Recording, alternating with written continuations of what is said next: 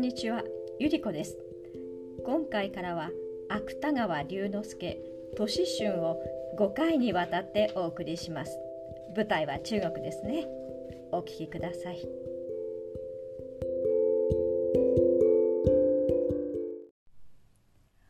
ある春の日暮れです。唐の都、洛陽の西の門の下にぼんやり空を仰いでいる一人の若者がありました。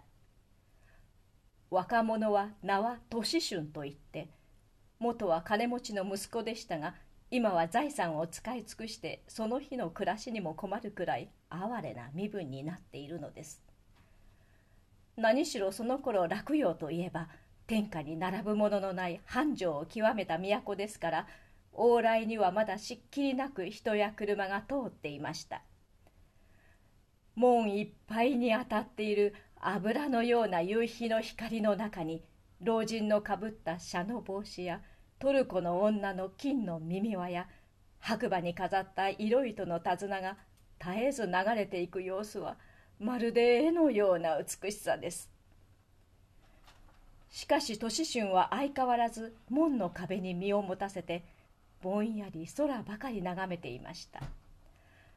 空にはもう細い月がうらうらとたなびいた霞の中にまるで爪の跡かと思うほどかすかに白く浮かんでいるのです。日は暮れるし腹は減るしその上もうどこへ行っても止めてくれるところはなさそうだし。こんな思いをして生きているくらいならいっそ川へでも身を投げて死んでしまった方がましかもしれない。年春は一人さっきからこんな取り留めもないことを思い巡らしていたのです。するとどこからやってきたか突然彼の前へ足を止めた片目すがめの老人があります。それが夕日の光を浴びて大きな影を門を落とすとじっと年春の顔を見ながら「お前は何を考えているのだ」と王兵に言葉をかけました「私ですか私は今夜寝るところもないのでどうしたものかと考えているのです」老人の尋ね方が急でしたから年春はさすがに目を伏せて思わず正直な答えをしました。そうか。それはかわいそうだな。老人はしばらく何事か考えているようでしたが、やがて往来に差している夕日の光を指さしながら、では俺がいいことを一つ教えてやろう。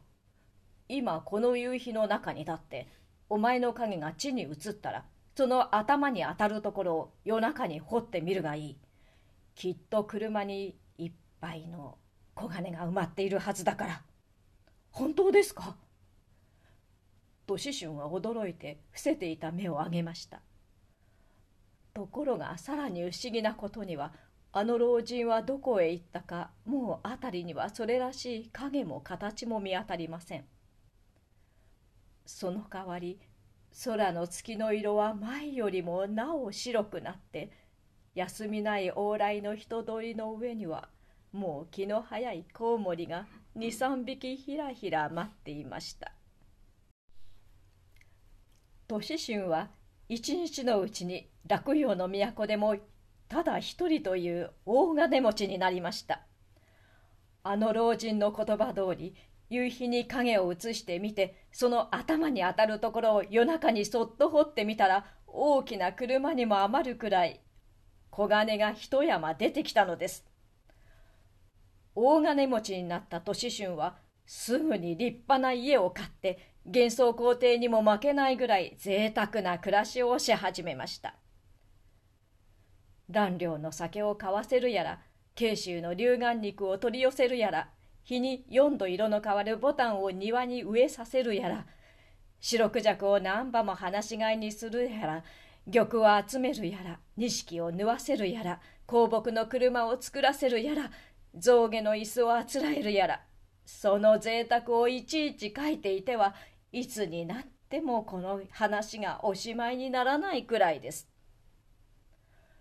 するとこういう噂を聞いて今までは道で行き合っても挨拶さえしなかった友達などが朝夕遊びにやってきましたそれも一日ごとに数が増して半年ばかり経つうちには洛陽の都に名を知られた妻子や美人が多い中で年春の家へ来ない者は一人もないくらいになってしまったのです年春はこのお客たちを相手に毎日酒盛りを開きましたその酒盛りのまた盛んなことはなかなか口には尽くされません。ごくかいつまんだだけお話ししても年春が金の杯に西洋から来た葡萄酒を汲んで天竺生まれの魔法使いが刀を飲んでみせる芸に見とれているとその周りには20人の女たちが10人は翡翠の蓮の花を10人はメノウのボタンの花をいずれも紙に飾りながら笛や琴を節面白くそうしているという景色なのです。